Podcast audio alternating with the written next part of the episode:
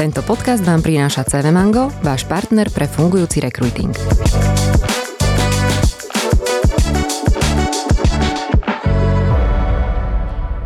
Dobrý deň, vítam vás pri epizóde podcastu Očami HR, ktorý dnes nahrávame v spolupráci s akčnými ženami. Ja vítam eh, v štúdiu Magdalénu Vrťovú. Magdi, ahoj. Ahoj. Ďakujem veľmi pekne, že si prijala naše pozvanie. Ty si HR manažérka, alebo teda HR riaditeľka doktoru Maxu, uh-huh. doktor Max lekárne.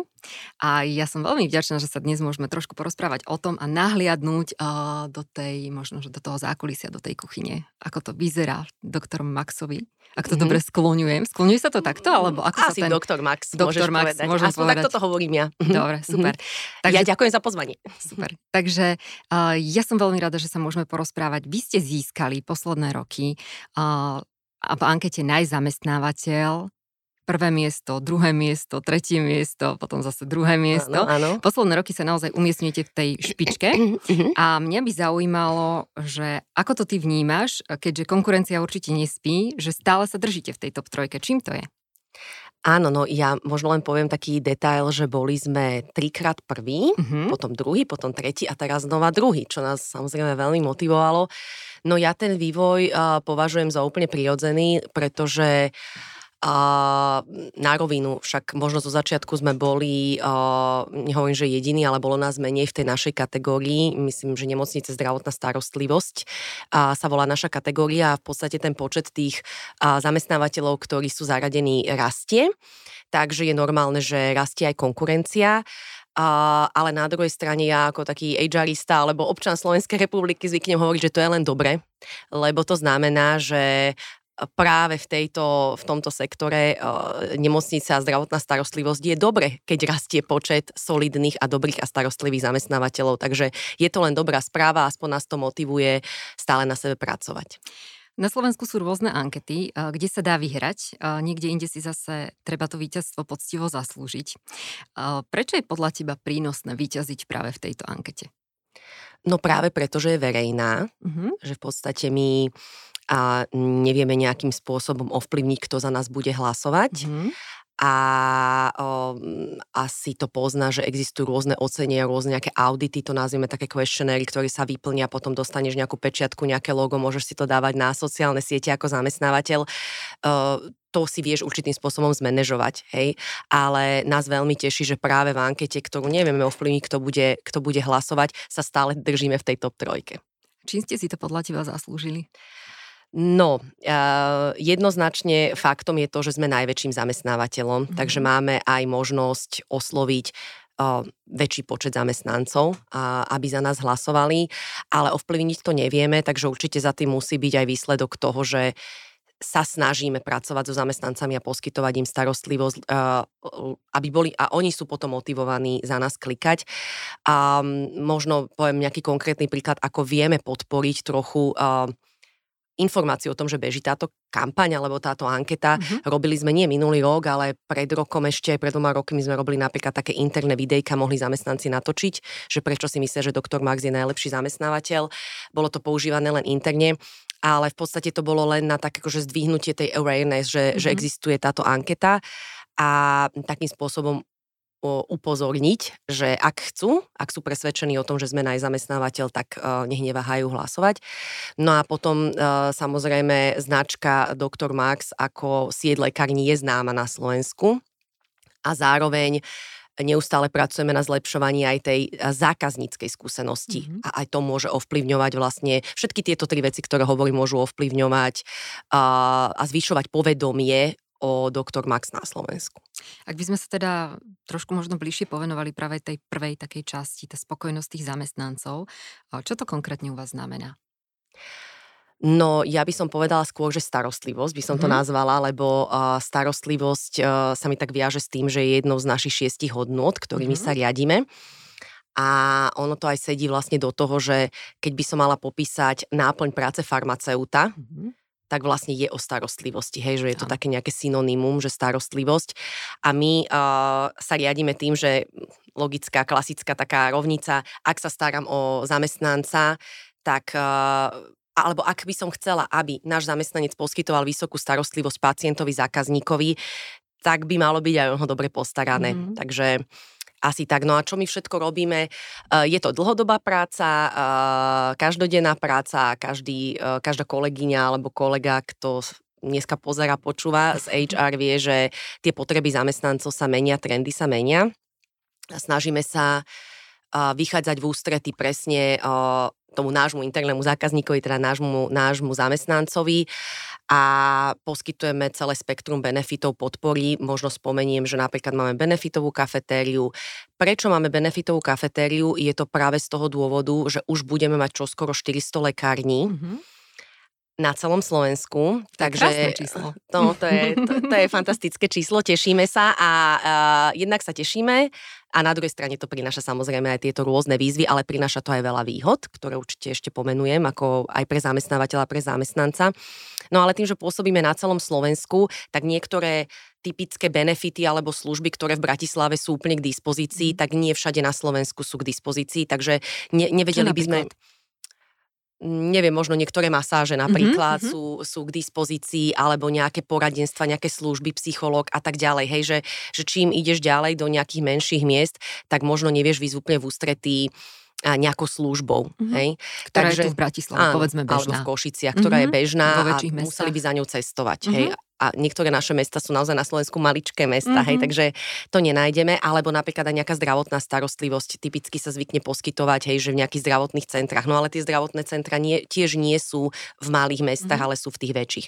No takže radšej sme išli do kafetérie, mm-hmm. kde teda každý zamestnanec podľa svojej vôle si vyberie benefit ako chce prispievame na dds na nejaké športové aktivity, určite sa venujeme recognition alebo nejakom uznaniu, keďže sme obrovská spoločnosť, veľká sieť, tak je dôležité upozorňovať na to, že sa niekde medzi nami nachádzajú aj, aj ľudia, ktorých chceme urobiť, nazvime to, že visible, že sa mm. chovajú alebo sa správajú v zmysle našich hodnot a rôzny set darčekov e, pri rôznych príležitostiach, však poznáte to, práve preto je to dôležité o to viac, že tí ľudia sú rozptýlení na celom Slovensku, mm-hmm. tak aby taká tá nejaká connection medzi tou centrálou a, a lekárňami stále bežala, takže be, e, aj, aj týmto rôznym spôsobom nazvime to nejakým hmotným.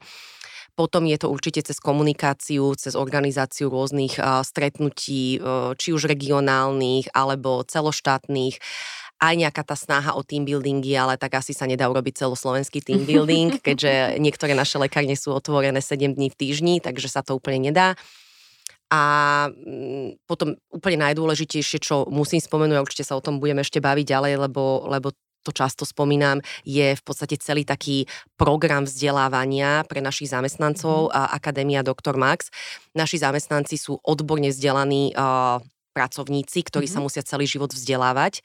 Takže si veľmi oceňujú, že veľký set tých školení, kreditovaných školení vieme pripraviť in-house pre nich. Mm-hmm a sú to rôzne prednášky s rôznymi odborníkmi, lekármi, kde idete osobne, alebo sú to webináre, alebo nejaké e-learningy a e, nemusia si vlastne toto všetko vyhľadávať a vyskladávať sami, ale majú to k dispozícii.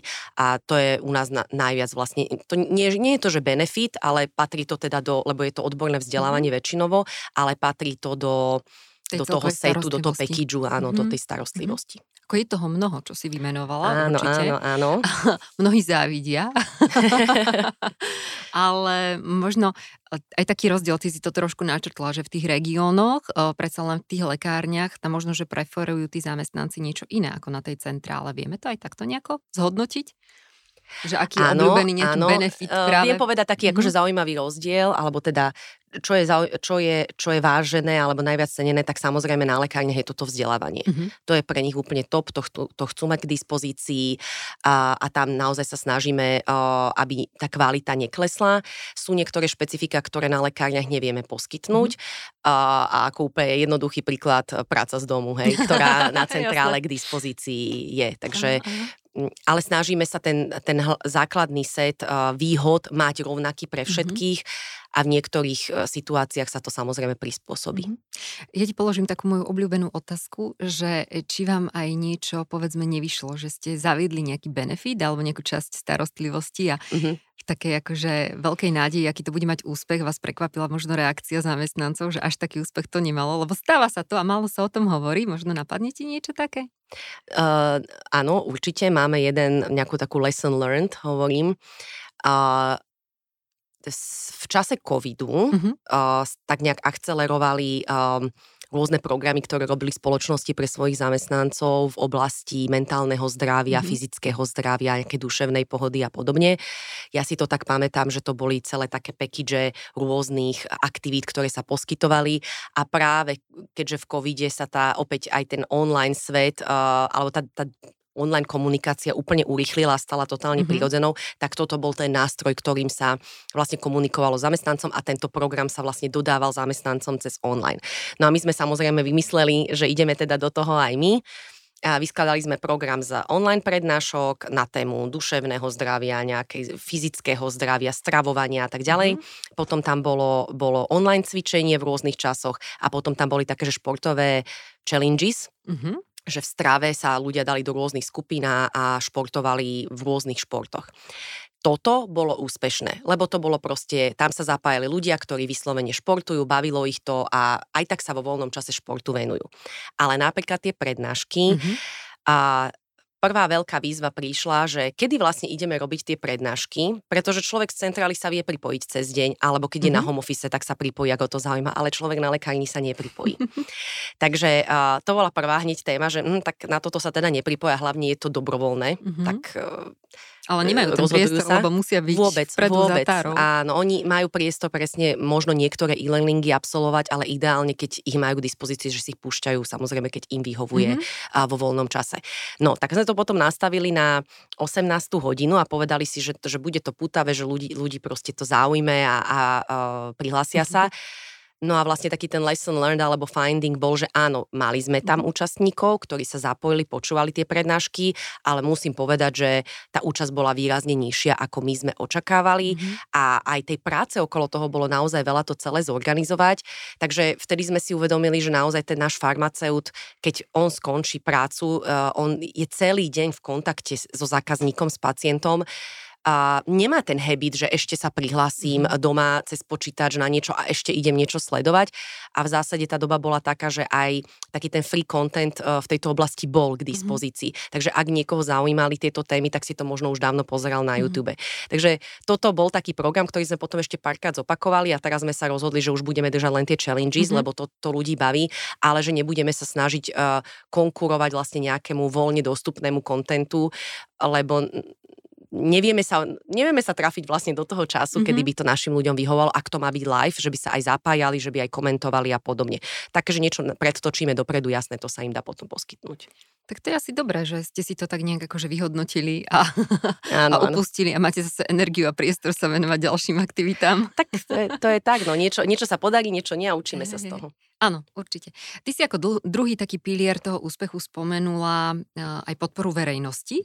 Uh-huh. A čo si môžeme pod tým predstaviť? No, uh, asi by som sa povenovala túto, alebo odpovedala by som cez uh, budovanie značky zamestnávateľa, uh-huh. employer brandingu.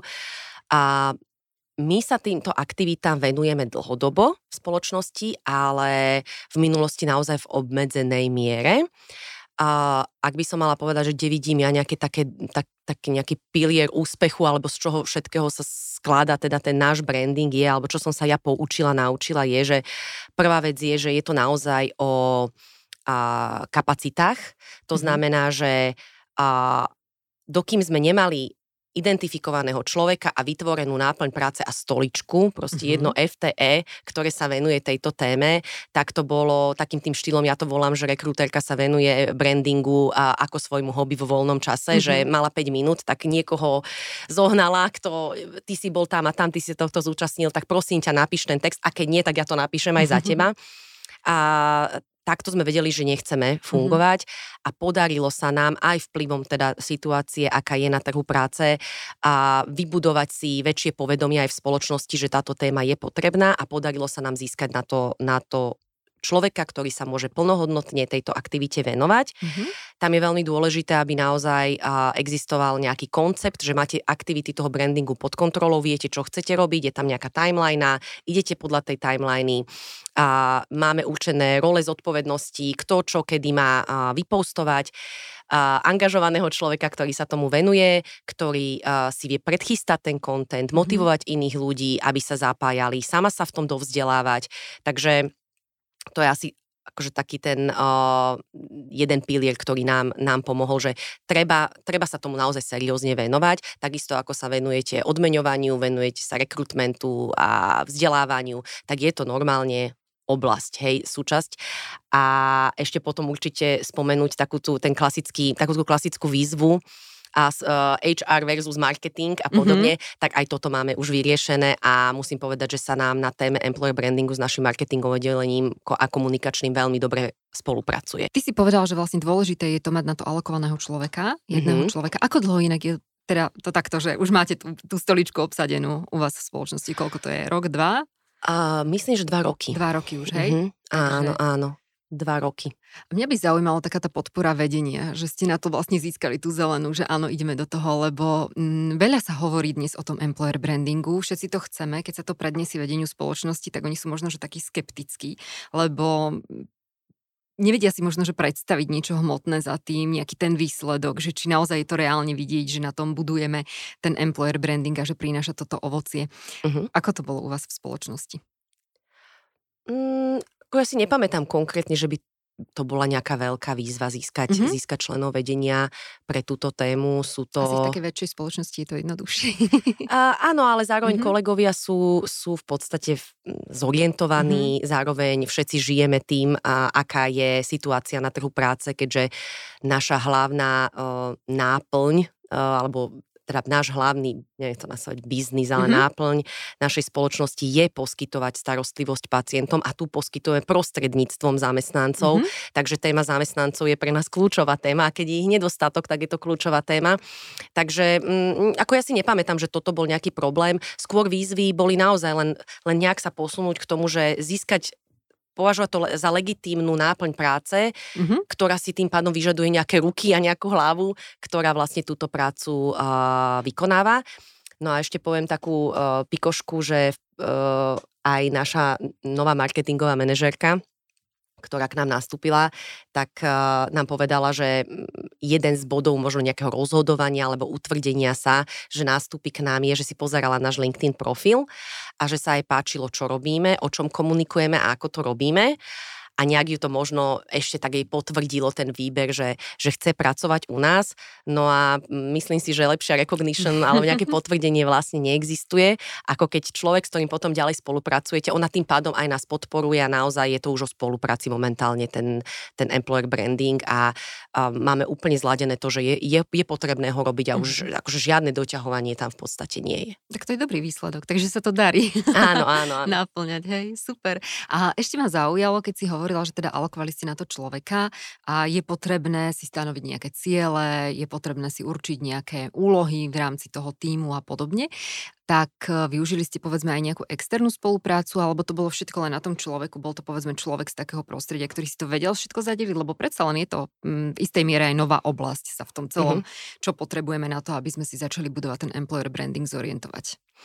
A áno, spolupracovali sme, mm-hmm. aj vlastne spolupracujeme. A možno tým, tým ma vedieš vlastne k takému druhému nejakému uh, uh, learningu alebo nejakému možno môjmu odporúčaniu, čo ja som sa naučila, alebo my teda, keď sme robili s brandingom, uh, je, že není nevyhnutné ísť do toho brandingu s najväčšou spoločnosťou a najväčšou agentúrou, a, ktorá proste bude pol roka analýzovať a, a chodiť a robiť prieskumy a pýtať sa zamestnancov a robiť rôzne fokus grupy a potom dodá vlastne nejakú, nejaký veľký materiál, položí na stôl, tak toto všetko treba mm. robiť. V žiadnom prípade nespochybňujem, že je to dobrý prístup, ale uh, treba si vždy asi zvážiť, že čo vieme reálne v tej spoločnosti dodať a mhm. urobiť, mm-hmm. koľko máme kapacít, koľko máme peňazí, koľko máme času. A takže nespochybňujem určite veľké spoločnosti, a dobre pripravené si vedia, vedia, vedia predstaviť aj takúto spoluprácu, naozaj takúto robustnú. Mm-hmm A ja som v tom videla uh, trošku také aj nejaké nebezpečie alebo úskalia, že by to mohlo dlho trvať mm-hmm. a zároveň uh, keď sa pustíte do takejto veľkej robustnej spolupráce, tak aj vytvoríte veľké robustné očakávania vedenia, keď už vám to raz schválili, mm-hmm. že OK, tak teraz tu pristala veľká, veľká nejaká buchla, nejaký návod, že čo všetko robiť, tak očakávame, že vy to teda teraz už aj hneď dodáte, mm-hmm. he, alebo v nejakej rýchlej dobe mohlo by to k tomu viesť. A vtedy príde tá frustrácia, že zase sme pri tom, že tá operatíva to hr prevalcuje. A asi sa nemýlim, keď poviem, že na Slovensku stále mm, HR týmy sú tie, ktoré bývajú väčšinou kapacitne poddimenzované. Mm. Takže vytvorím očakávania, potom to nebudem vedieť dodávať, ešte budem mať aj v týme frustrovaných ľudí. Uh, toto nie je úplne ani moja myšlienka. Ja keď sme tak chceli ten employer branding viacej naštartovať, tak som sa rozprávala s rôznymi kolegami z iných uh, spoločností, dokonca aj s doktor Max Českým, uh, s ich HR riaditeľom, ktorí do toho išli uh, práve cez ten trošku väčší approach. A vlastne hľadali sme nejakú cestu, ako by sme to vedeli urobiť my. No a nám sa teda osvedčilo skôr taká nejaká pravidelná konzultácia mm-hmm. s menšou spoločnosťou, uh, kde sa môže aj vlastne tá uh, kolegyňa, ktorá sa brandingu venuje, uh, nejak dovzdelávať, získavať inšpirácia a podobne. Takže uh, viac, sa oplatilo hlavne mať človeka, ktorý mm-hmm. na tom bude robiť, ktorý je motivovaný a, a ktorému necháš priestor, aby tú svoju kreativitu do toho implementoval. A uh, on už si vie navnímať tú firmu, on už vie si všelijakým spôsobom zistiť, robíme rôzne prieskumy interné a tak, že čo je vlastne potrebné, žije v tej firme, je to interný človek, mm-hmm. takže má, má tu info. Je to náčítať, a je to HRista, takže zároveň vie byť aj taký náročný v tom, že vie vnímať, že, že či naozaj to, čo rozprávame dovnútra, aj navonok uh, prezentujeme a podobne. Mm-hmm. Takže uh, to sú možno nejaké také moje odporúčania. Toto je za mňa veľmi dôležité, čo si aj teraz povedala, že naozaj v prípade, že máme in-house toho človeka a vychádza z tej, z tej spoločnosti, že nie je to len čisto nejaká externá spolupráca, tak potom sa tak oveľa krajšie pretavujú tie firemné hodnoty. A to je tam dôležité ešte, ja by som to aj zopakovala, že naozaj to, aby sme si odsledovali, že či to, čo žijeme v tej spoločnosti, ide naozaj von, aby sa nevytvárala nejaká milná predstava potom. Áno, a HR dovolí si byť... povedať, že HR vie byť v tomto také veľmi. objektívne, mm-hmm, také mhm. neutrálne, mm-hmm. že sa na to tak pozrieť mm-hmm. a vlastne reálne to, uh, reálne to zhodnotiť a to, to pomáha, hej, mm-hmm. takže mhm. je nevyhnutný ten človek, tam to stále nejak opakujem. Ty si spomínala ten pekný príbeh, uh, kedy na základe toho vášho dobrého employer brandingu ste získali uh, kvalitného kandidáta, už zamestnanca teda. Mm-hmm. A zvyknete si to nejako merať alebo vyhodnocujete to aj v nejakých číslach? Áno, mám, mám tu aj zo sebou nejaké, či, okay. nejaké čísla, tak len poviem, že ten aktuálny LinkedIn profil, ktorý mm. máme, tak máme od apríla 2021, mm. máme viac ako 1700 followerov postujeme uh, dvakrát týždenne, útorky, stredy alebo štvrtky a do obeda. To je, asi vychádza aj mm-hmm. presne z nejakého, uh, nejakých odporúčaní. Áno. Mm-hmm. A vlastne tie hlavné témy, ktoré my máme, tak my komunikujeme samozrejme otvorené pozície, aj keď teda asi sa k tomu ešte dostaneme. LinkedIn zrovna nie je priestor, uh, cez ktorý sa nám darí získavať farmaceutov. Ani tam nemajú príliš profily a ani na ňo nechodia. A, ale predsa len otvorené pozície minimálne na centrálu. Mm. Uh, áno, a predstavujeme tam nových kolegov, predstavujeme nejaké naše interné, externé kampane, rôzne CSR aktivity, uh, život v lekárniach, uh, čo sa tam deje a uh, veľa sa venujeme otváraniu nových lekární, lebo my stále rastieme, mm-hmm. takže vlastne aj tie prezentujeme a také tie najúčinnejšie, alebo ako to nazvať, uh, uh, tie témy, ktoré vždy najviac rezonujú, sú keď sú označovaní v príspevkoch uh, členovia vedenia. Mm-hmm. To. Potom, keď sa rozprávame práve so zamestnancami, keď vyberáme zamestnancov z nejak, nejakú zaujímavou náplňou práce a tak ako aj ty si povedal, že odhalujeme trošku ten mm-hmm. náš svet, lebo mm-hmm. nie, nie je veľmi známy, že ako vlastne fungujú lekárne a farmaceuti. No a potom vlastne tie posty o nových lekárniach sú, mm-hmm. sú ešte populárne. Hej, to každého zaujíma asi, že kde sa niečo nové otvára, áno, či to budeme áno, mať bližšie, alebo ako. Áno, áno, áno. tak si popri tom employer brandingu budujete vlastne, e, ide to asi ruka v ruka aj branding uh, ako taký, branding mm-hmm. značky. Uh, ako je vnímaný doktor Max verejnosťou, keď sa bavíme možno, že aj odbornou, aj laickou verejnosťou? No, uh, hovorila som, že je to veľmi známa značka. Mm-hmm aj veľmi oceňovaná. Ja si myslím, že je to práve tým, že a, tá zákaznícka skúsenosť alebo skúsenosť pacienta je pre nás úplne prioritná. Mm-hmm. Teraz som sa dokonca tešila, že aj došli e, výsledky prieskumu spokojnosti, aj naši zamestnanci to tak vnímajú, mm-hmm. že je to pre nás priorita, mm-hmm. čo je úplne super, lebo to znamená, že že vidia, čo je ten zmysel, hej, že, a že vidia, že aktivity, ktoré robíme, robíme preto, to, že tomu rozumejú, mm-hmm. že je to preto, aby bol zákazník, pacient spokojný. No a mm, na to je všetko zamerané v podstate. A venujeme sa inováciám, inováciám, zlepšovaniu procesov na lekárniach, zjednodušovaniu, hľadaniu nejakých nových prístupov k pracovným aktivitám. Všetko zamerané práve na to, aby farmaceut bol odbremenený. Mm-hmm a mohol čo najviac času venovať pacientovi, mhm. komunikovať s ním. Spomínala som vzdelávanie, to znamená, že nie len odborné, ale aj to komunikačné, lebo mm, no. v tom je trošku tá výzva. Aby sa na to nezabúdalo. Áno, lebo môže, môžeš byť odborník, ale mm, celý deň a neunávne pri meniacich sa pacientoch, zákazníkoch a vedieť udržať tú energiu, vedieť sa prispôsobiť komunikačne je tiež náročné. Takže vlastne cez, cez hľadanie inovácií, cez zlepšovanie a podpory zamestnancom vlastne celkovo vytvárame, vytvárame tú spoločnosť tak, aby, bola, aby zákazník dostával tú najlepšiu skúsenosť. A my to tak zvykneme aj hovoriť, že o, no, sme, sme lídrom, takže my by sme mali byť aj tí, ktorí prinášame vlastne všetky, všetky inovácie alebo mm-hmm. teda e, zlepšenia. A ja rozmýšľam nad tým, že keď si aj hovorila, teraz ešte sa k tomu trošku vrátim, že na tom LinkedIne asi tých uh, farmaceutov veľmi nenájdeme. Uh-huh. Uh, tak čo vám tak nejakým spôsobom funguje? Lebo toto asi nebude postačujúce. No ja než budem hovoriť o tom, že čo funguje, áno, áno, čo funguje, tak ja si myslím, že je veľmi dôležité najprv vysvetliť, alebo teda sa povenovať uh, tomu, že kto je vlastne ten náš zamestnanec, uh-huh. čo je špecifické a čím sa vyznačuje. Trošku som to, trošku som to už naznačila predtým. A my máme cez 2300 zamestnancov v lekárniach a z toho viac ako 80% sú odborne vzdelaní ľudia. Mm-hmm. Toto preto zdôrazňujem, lebo mm, niekedy to býva také nejaké možno prehliadané alebo nie úplne vnímané. A čo to znamená? Znamená to to, že majú konkrétnu strednú školu alebo konkrétnu vysokú školu, ktorú musia absolvovať, inak proste na lekárni nemôžu pracovať. Takže, ne... Takže tuto prichádzate o všetkých tých uh, kandidátov, ktorí majú potenciál a ktorých si to, vieme áno. nejakým spôsobom doškoliť, zaučiť. Nie, a... presne to som išla povedať, presne to som išla povedať, že adaptačný program môže byť zameraný na to, že už som farmaceut a skôr sa a um, skôr sa zlaďujem cez tú adaptáciu s procesmi, ako mm-hmm. fungujeme my mm-hmm. nastavením voči pacientovi, aké mm-hmm. máme a podobne. Ale uh, adaptačný program tam nie je na to, aby som sa stal farmaceutom a naučil sa, uh, nejak sa dovzdelal, hej. Takže uh, v tomto zmysle my a my sme ako významne, významne limitovaní mm-hmm. a vlastne ten počet farmaceutov môže na Slovensku rásť už len tým, že vyjde z tých škôl, mm-hmm. hej, inak, inak veľmi teda už sme si to vysvetlili, že není veľmi ako. A druhá potom ešte taká e, špecifická vec je, že vzhľadom na to, že lekárne sú všade po Slovensku, sú zastúpené všade po Slovensku a aj my máme zastúpenie všade po Slovensku, tak tá rola farmaceuta alebo profesia nie je úplne typicky tá, ktorá nejak uh, je mobilná veľmi, alebo mm-hmm. tak to vnímam ja. Nie je to, ne, nie je to nevyhnutné, pretože uh, ten, ten farmaceut tam pôsobí vo svojej lekárni, tam, kde má zázemie, kde má rodinu a uh, my vieme poskytnúť samozrejme presťahovanie sa medzi, medzi inými lekárňami alebo inými mestami, ale proste nie je to typicky klasicky mobilná pozícia.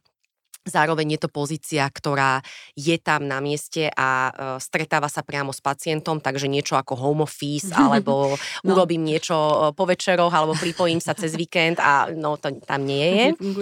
A potom ešte uh, čo je taká pekná vec, je, že naozaj my môžeme byť vnímaní ako veľká sieť lekární a tak korporátne, ale mám osobnú skúsenosť, keď som bola v lekárniach a proste to tak je, že v menších mestách aj ten doktor Max lekareň, a tá doktor Max lekareň mm-hmm. a je stále ešte vnímaná aj tak lokálne, že ten farmaceut najmä žije tým svojim lokálnym svetom, a je, nie je tam anonymný, ani tí pacienti nie sú pre mhm. ňoho anonymní, vracajú sa rovnakí pacienti, konzultujú s tým farmaceutom a to je, to je vlastne takéto pekné na tom, ale samozrejme je to potom aj výzva. No a výzva je určite ešte aj to, že uh, školy sú v Bratislave a v Košiciach mm-hmm. a ten mladý človek uh, po vyštudovaní môžeme sa o tom baviť, že čo je tá motivácia, že by ho motivovalo vrátiť sa do nejakého malého mestečka mm. niekde na strednom Slovensku.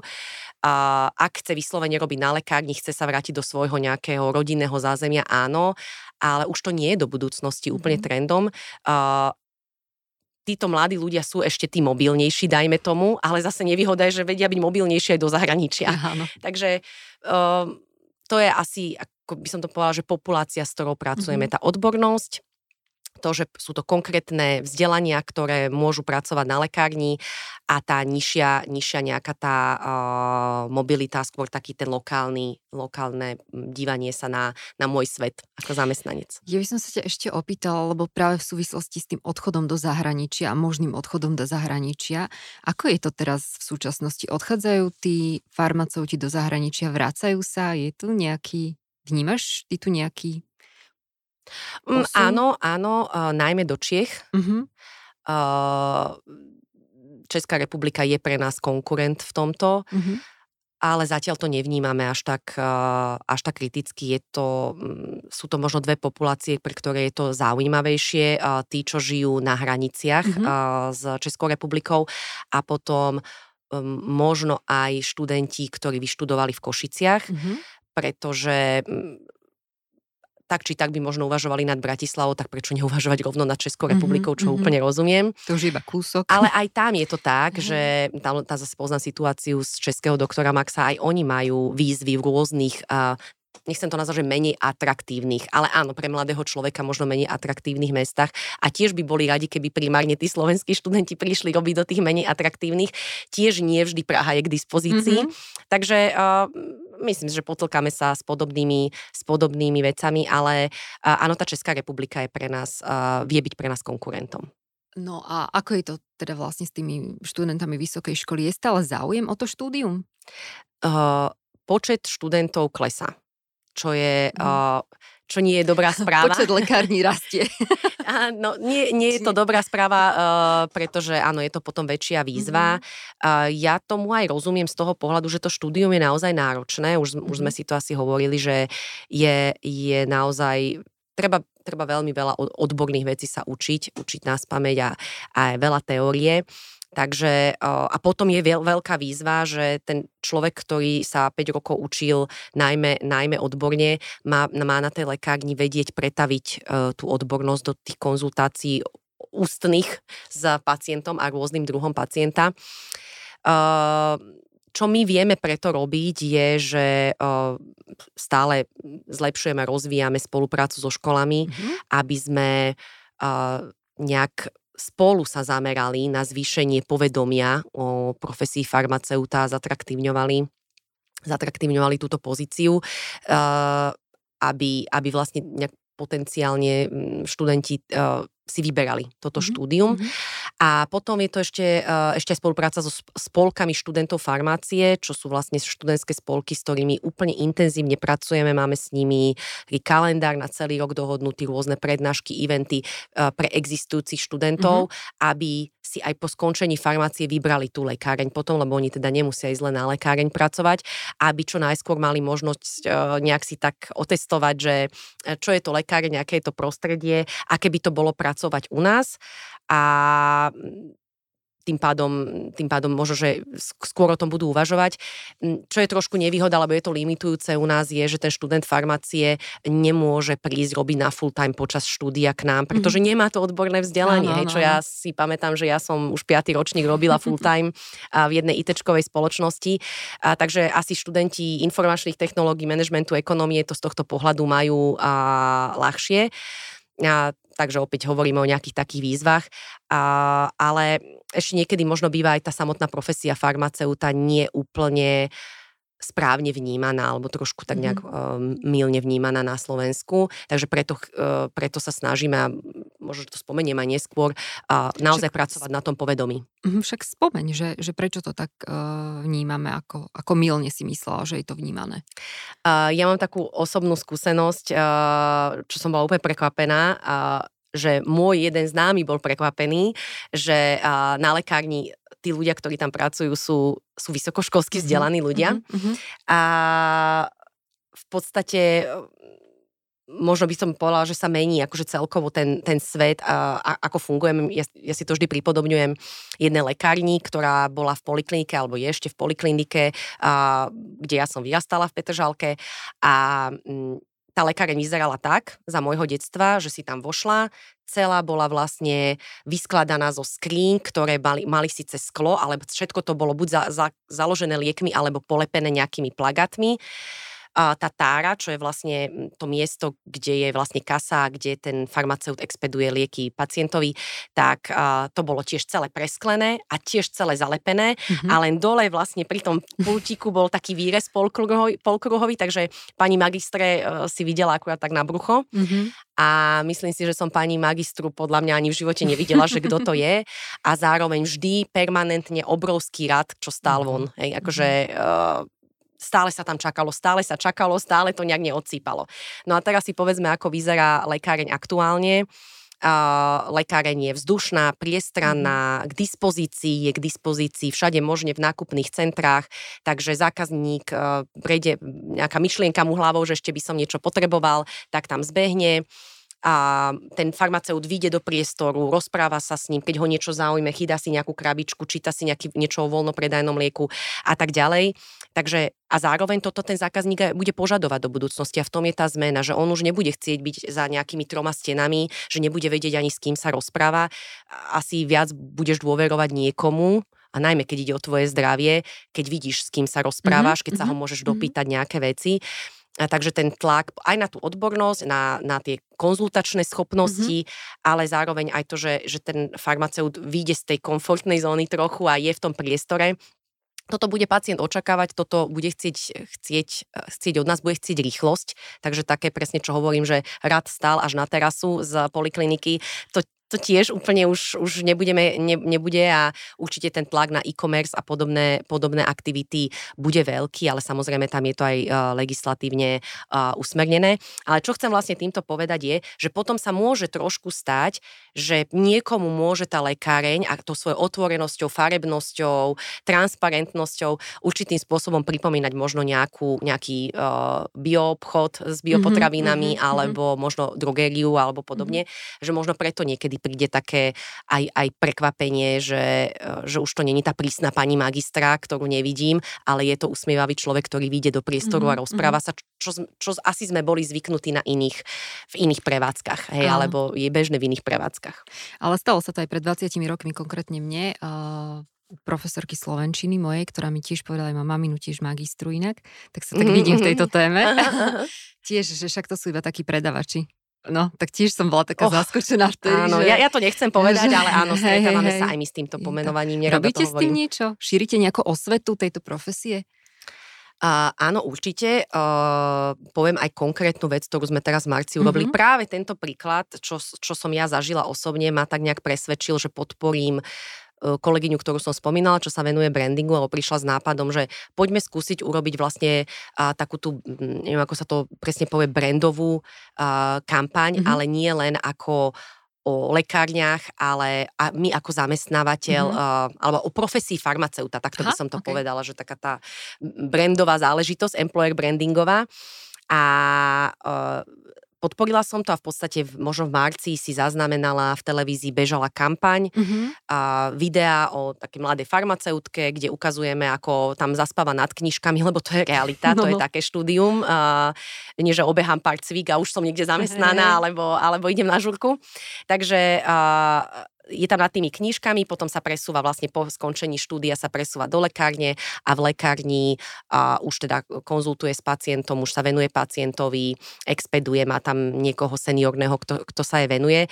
A, a práve túto kampaň sme chceli urobiť uh, pre širokú verejnosť. Mm-hmm aby sme sa jednak poďakovali našim farmaceutom, akú náročnú prácu robia, čo si vytrpeli aj v tej mladosti, aby mohli túto prácu robiť a, a trošku tak nejak naozaj usmernili, že, že to, o tom to je ten job, hej, že vy keď prídete na tú lekáreň, tak hoci vám to môže pripadať ako nejaké tie iné retailové uh, pobočky, ako som hovorila, ale u nás je to v podstate odborný personál, ktorý s vami konzultuje a môžete sa na ňo z dôveru obratiť. Mm-hmm.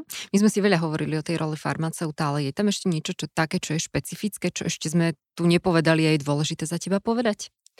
Uh, áno, poviem rada, lebo vychádzam aj z prieskumu spokojnosti, v ktorom sa opakujú stále tie isté, tie isté oblasti a uh, môže to byť zaujímavé aj pre kolegov, ktorí uh, pôsobia v iných sektoroch. Mm-hmm. A úplne tá, vrátim sa k tej téme toho vzdelávania, to je úplne akože naj, to, mm-hmm. je, to si najviac cenia, tiež jedna z, z najlepšie rejtovaných otázok v prieskume, tá, že, že podporujeme vzdelávanie, že to ľudia vidia, to mm-hmm. je super, že to vidia a že to vnímajú, takže uh, v tom, tomu vzdelávaniu sa potrebujeme stále mm-hmm. venovať a nechceme, nechceme v tom polabovať.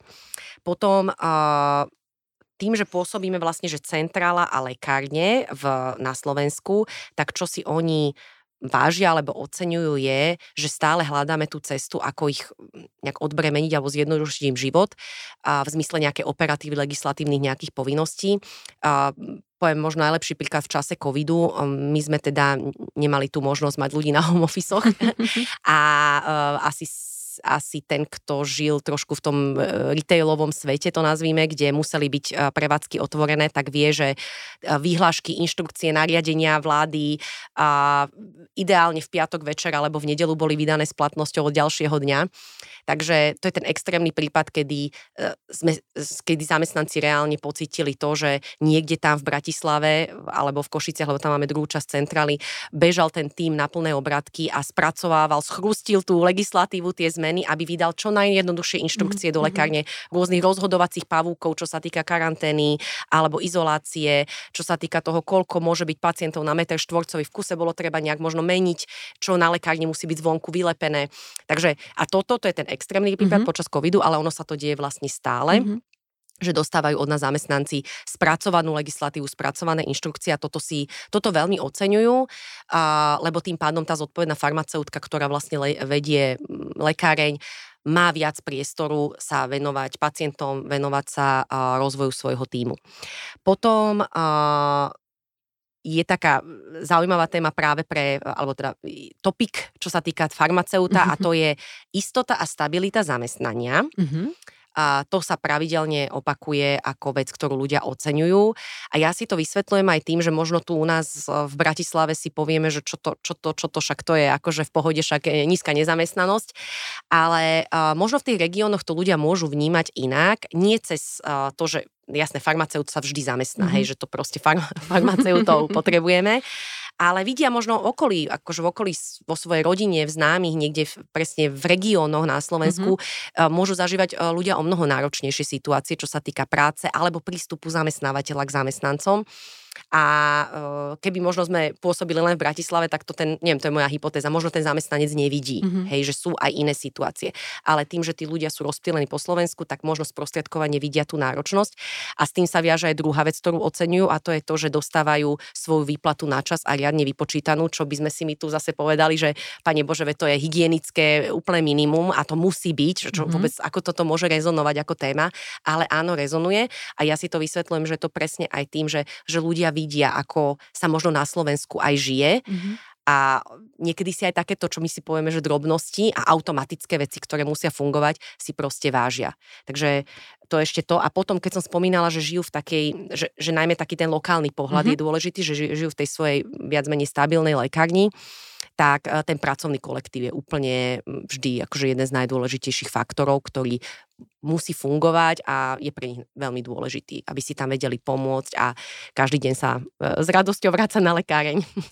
Ty si uh, prišla do spoločnosti Dr. Max pred 5 rokmi zo spoločnosti Orange, uh-huh. kde mhm. si teda pôsobila 11 rokov. Uh-huh. Aký bol ten prechod lebo sú to úplne že dve diametrálne za mňa odlišné oblasti, uh-huh. v ktorých si pôsobila. Uh-huh. A bol tam niečo, čo ťa prekvapilo, že Mm-hmm. Asi áno, hej. Ja si áno. myslím, lebo keďže ide o diametrálne uh, odlišné oblasti, ale čo to bolo možno, že s čím si sa ty tak stretla? Uh, napadá mi viacero príkladov. Uh-huh. Hneď taká prvá uh, výzva, s ktorou sa potlkame vlastne stále, by som povedala, a hľadáme cestu. A veľmi uvítam, keď nám niekto poradí, kto počúva uh, tento podcast a už, už toto má zmáknuté, ako to vyriešiť a, a poradí nám. Uh, a to je tá dostupnosť toho zamestnanca, čo sa týka komunikácie. Mm-hmm. A pre mňa napríklad toto bolo, a je to úsmevné, že to hovorím a je logické, že je tam rozdiel medzi tým telkosvetom a, a hlavne keď tých zamestnancov väčšinou má tá spoločnosť v jednej budove alebo maximálne v, v pár budovách a keď ich máš uh, po celom Slovensku, je logické, že tam je ten rozdiel, ale je, ja, ja som to chvíľku spracovávala a to je to, je, to, je to že náš zamestnanec proste sa typicky ne, ne, nepozerá si cez telefón e, čety, není pripojený na Teamsoch, nemôžeš mu poslať v ten deň po obede, že pripoj sa, tuto ti niečo mhm. odkomunikujem. Mm-hmm není úplne zvyknutý ten, uh, ten farmaceut, že po práci si ešte dopozerám maily, alebo si dopozerám nejaké, vyrobíš milión zaujímavých článkov, aktivít, niečo, dáš to na tie Teamsy, myslíš si, že, že sa to bude čítať. Nie, nie, nie je to úplne mhm. bežné, mm-hmm. že je, nechcem to povedať, že tak angažovaný, on je angažovaný, ale nie v prospech takejto, že sa mi prelína ten pracovný a súkromný život, tým, že vlastne tá lekáreň je konkrétna miestnosť, kde prídem, odomknem, vykonám tú prácu, takže možno je to tak viac, viac oddelené. A, tak napríklad toto bola, to, toto bola výzva, uh, aj to, že nemajú služobné telefóny, ktoré majú uh, s veľmi dobrým paušálom uh, poskytnuté od zamestnávateľa a teda ke, teda to, že myslím si, že im napíšem na Teamse, no a, a čo si to majú pozerať na súkromnom, hej, alebo nemajú uh, notebooky, ktoré si večer mm-hmm. otvoria a pripoja sa napríklad na tento program Staráme sa o vaše zdravie, pretože majú na, na lekárni počítače a to, to im stačí, hej. A keď uh, si budem s nimi četovať, tak uh, možno mi ani neodpíšu, no, hej? Hej, hej, hej, lebo je tam pacient. Alebo iný príklad, že nedávno mi volala jedna kolegyňa z lekárne a pýtala sa niečo na benefity, tak som ju nasmerovala na kolegyňu v našom týme, ktorá má na starosti a hovorím, že kľu, že kľudne napíšte na, na čete, toto je meno. Ja, ja radšej zavolám, mm-hmm. že inokedy.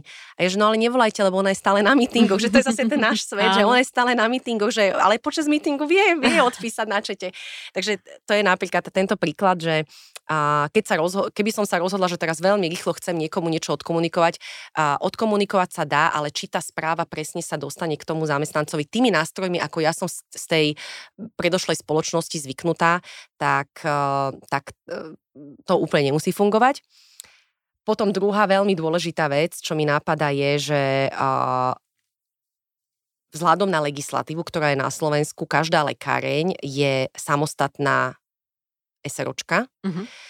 Ale my sme vlastne, my sa ku všetkým správame ako ku doktor Max. Zamestnancom uh-huh. máme jednotnú politiku, staráme sa o nich rovnako, ale vieš si tým pánom predstaviť, že čokoľvek si ako HRista vymyslíš, ty nemáš tých zamestnancov zame, zamestnaných pod jedným ičom. Uh-huh. To znamená, že oni keď sa presúvajú medzi lekárňami, čo sa presúvajú, tak končí pracovný pomer a začína pracovný uh-huh. pomer. Takže uh, môj tým pozostáva z o mnoho väčšieho týmu mzdárok, ako, ako by si povedala na, na veľkosť spoločnosti, rovnako tak personalistiek, lebo je iné účtovať o samostatných mhm. spoločnostiach, mm-hmm. iné o jednej spoločnosti a rovnako tak vlastne stále chrliť nejaké pracovnoprávne dokumenty pri uh, napríklad Zmene. týchto prestupoch mm-hmm, a mhm, zmenách. Mm-hmm.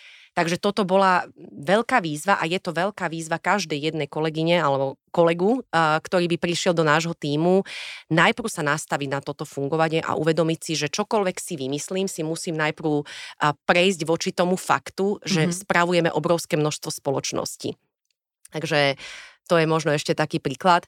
A potom ešte spomeniem posledný, a to je tiež taký osobný, že keď som nastúpila, tak som sa pozrela na desktop a na desktope bolo moje meno a pred mojím menom môj titul. Aha. A na toto som nebola z toho telko sveta zvyknutá a nebola som na to zvyknutá ani predtým, keď som robila ešte v, v IT spoločnosti. A um, je, je to v poriadku, je to legitímne, ten uh, zdravotnícky svet, však to poznáš asi, keď ideš aj k lekárke a podobne, tak ťa oslovia aj titulom.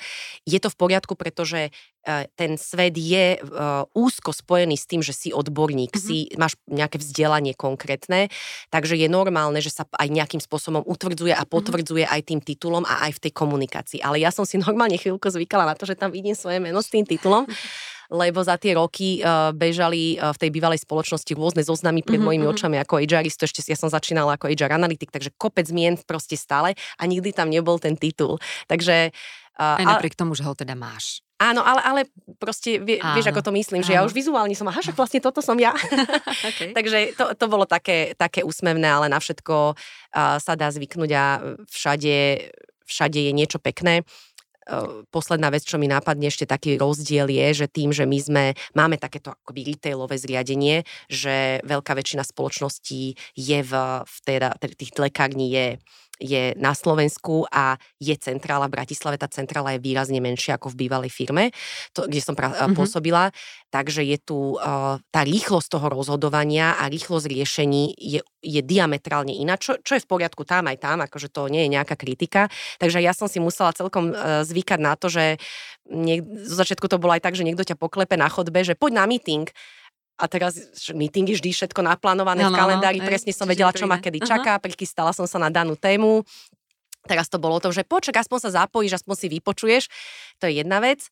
A potom, čo je veľmi pozitívne ešte je, že aj napríklad aj ten, tí členovia vedenia sú tým pádom o mnoho taký dostupnejší tým zamestnancom centrály, takže sa môže stať, že máš proste nejaký nápad, niečo, tak ideš, zaklopeš, ak tam je, tak možno, že sa dá do, do, dokonca s ním dohodnúť, že do dvoch, troch dní si na teba nájde čas a, nejaké, a môže deba, môžete debatovať o nejakom tvojom nápade. A niekedy nemusíš mať ešte hneď hotové riešenia, môžeš mať nejaký polotovar, pokecate o polotovare, alebo vieš, že ty sa k nemu nedostaneš zase až o tri mesiace, Áno. ale možno, že sa k nemu dostaneš skôr. Takže mm, to sú že zase také korporát, tie... ale v takom menšom. Áno, presne. My sme taká kombinácia, mm-hmm. by som povedala. Okay. Dobre, ja ešte takú rýchlu otázku na záver. Uh, dnes sa veľa hovorí o rovnosti príležitosti mužov a žien, rovnosti platov, čo skoro nás čaká uh, fantastická, unikátna konferencia, ktorú tiež akčné ženy prinášajú na Slovensko Equal Pay Day. Mm-hmm. Uh, a potvrď mi to, že či je to tak, ale myslím si, že s týmto asi nemáte nejaký problém. Nie, to je moja obľúbená, obľúbená otázka. Zvyšovať. Obľúbená otázka, obľúbená téma. Uh, nie, no, tak väčšina, väčšina uh, našich zamestnanky sú zamestnanky, nie teda ženy na lekárniach.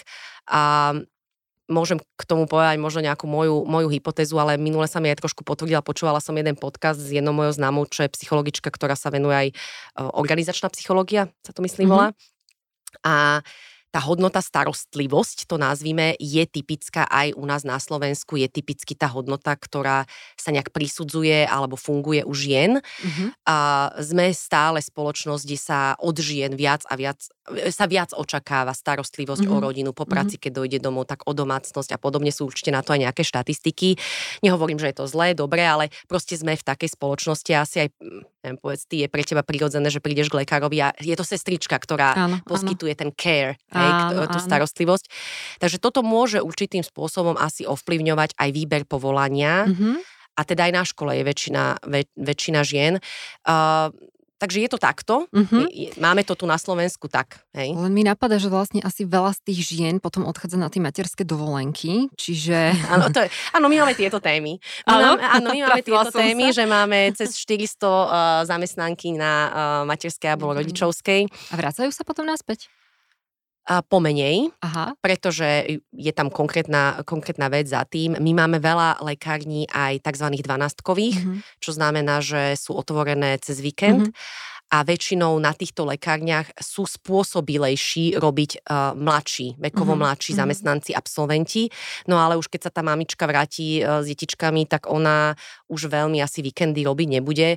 Takže tam máme takú výzvu, že ako jej nájsť iné uplatnenie. Snažíme sa, ponúkame skrátené úväzky, mm-hmm. podporu mm-hmm. pri skoršom navrate z, z rodičovskej a tak ďalej a spolupracovali sme presne aj s eh, pracujúce mami. Mm-hmm, tiež boli u nás áno, áno, v podcaste, áno. Preč, preto to hovorím. Robili sme webináre, ako, ako zlúčiť pracovný, súkromný život ale priznám sa, že mm, nie je až taký veľký mm-hmm. záujem. Skôr možno také, že písať nejaké články, Uh, alebo možno nejaký hotline robiť, ne, to mm-hmm. áno, ale mm, ten návrat na tú lekareň eh, je náročný a za veľmi takých obmedzených podmienok. No, no väčšinou uh, tí magistri v lekárniach zavrú za sebou dvere po skončení pracovnej doby a môžu odísť, ale v tvojej práci to asi tak nebude. Robívaš aj ty dvanáctky? uh, už nie. Výborne. Poviem, že Aha, u, okay. už nie. Už pár rokov? Či? Uh, už pár rokov. Uh, určite na začiatku, alebo veľa rokov som 12 robila, uh-huh. ale nejak to uh, nelutujem, lebo ja som taký typický workoholik. Uh-huh. a ja mám možno, že výhodu, že mňa vlastne odjak živá práca baví. Uh-huh. Že ja nejak nerozlišujem úplne ten pracovný súkromný život možno robím dobre, možno nerobím dobre. To je dobre, aj Veronika Šustrová povedala, že to nemusíme rozlišovať áno, pracovný a súkromný áno, život. Áno, áno. Tiež podcaste. A jedna moja hej. kamarátka, čo má svoj post, podcast, tak Aha. mi tiež raz povedala, že veď v práci trávim väčšinu svojho dňa, prečo áno. to nenazývam, nenazývam život, ale mm-hmm. nejaký iný život. Mm-hmm. No ale vlastne o tom som nechcela. Uh, ja, ja aj, akože aj nejaké zdravotné veci ma k tomu donútili, ale samozrejme aj vekom už uh, nevládzem toľko robiť a hlavne som bola presne taký ten agearista, ktorý iným líniovým manažerom rozprával, že ako majú delegovať, ale ja sama som si myslela, že ja najlepšie a ja najlepšie o všetkom rozhodnem a potrebujem všetko mať pod kontrolou. Takže je to proces a mm-hmm. učím sa uh, delegovať, zapájať viac uh, kolegyne. Je ale aj pravda, že mám tú výhodu, že môj tým aj narastol za tie roky, čo som doktor Max, takže máme podporu vedenia, je podporovaná HR činnosť, takže aj to pomáha, že keď, keď sú kapacity, proste dá sa mm-hmm. aj mhm, normálnejšie fungovať. Takže aj vďaka tomu už tie 12 úplne robiť nemusím. A ešte možno aj tým, čo, čo som spomínala, že niekedy netreba úplne, to som sa tiež učila, ale už to viem, dodať hneď 100% mhm. riešenie. Mm-hmm. Niekedy je dobrý aj možno nejaký prototyp, ktorý sa nejak otestuje a potom sa dorába. Mm-hmm. A aj to pomáha, že potom človek nemusí robiť tie dvanáctky. Perfektne. Tak ďakujem veľmi pekne. Toto bola aj taká rada úplne že do života. mnoho inšpirácií si nám priniesla naozaj z toho sveta. Aj otvorila oči, že možno ako vnímať uh, tú pozíciu farmaceuta aj cez vašu spoločnosť. Ja ti veľmi pekne ďakujem, že si bola u nás hosťom v našom podcaste Očami HR. Mhm, ja ďakujem za pozvanie a za príležitosť trošku poodhaliť, čím my žijeme. Ďakujem veľmi pekne. Pekný deň prajem. Podobne, ďakujem.